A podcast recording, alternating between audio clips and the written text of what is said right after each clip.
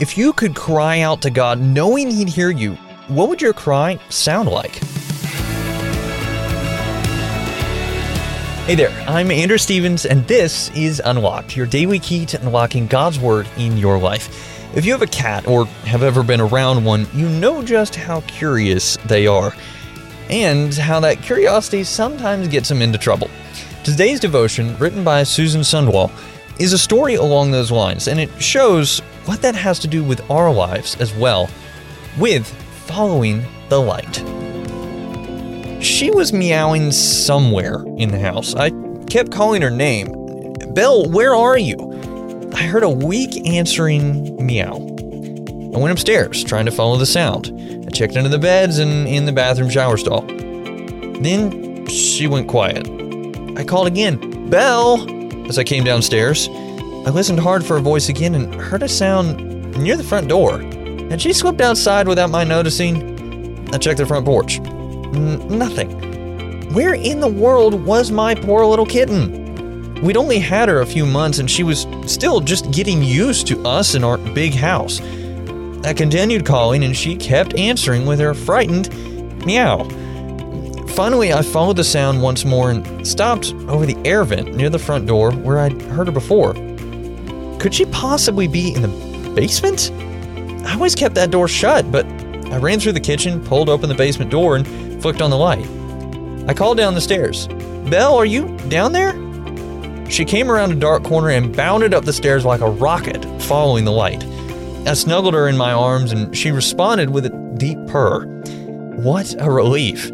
Later, my husband told me he'd been up and down the basement stairs. He had no idea she'd followed him down. Sometimes we can be like my lost kitten.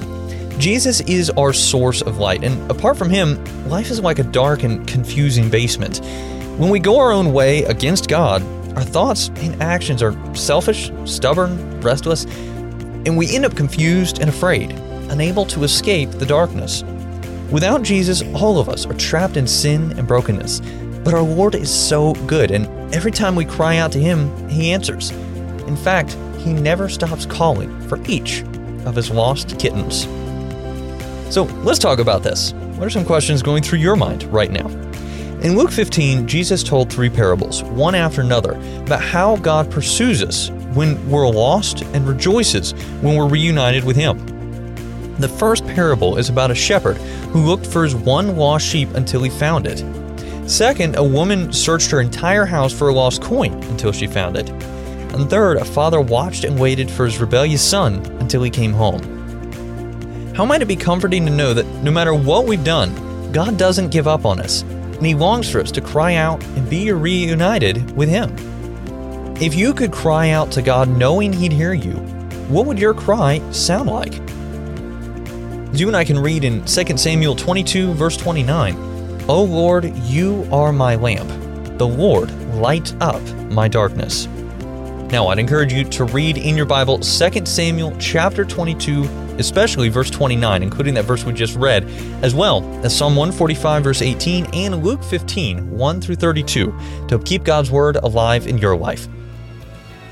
Unlocked is a service of Keys for Kids Ministries, and it's listener supported. Just $5 a month goes a long way to help us keep Unlocked going strong into the future. And if you'd like to donate, you can do so by checking out unlocked.org or the Giving tab in the Unlocked app.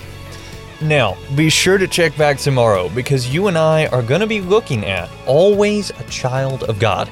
But until then, I'm Andrew Stevens, encouraging you to live life unlocked, opening the door to God in your life.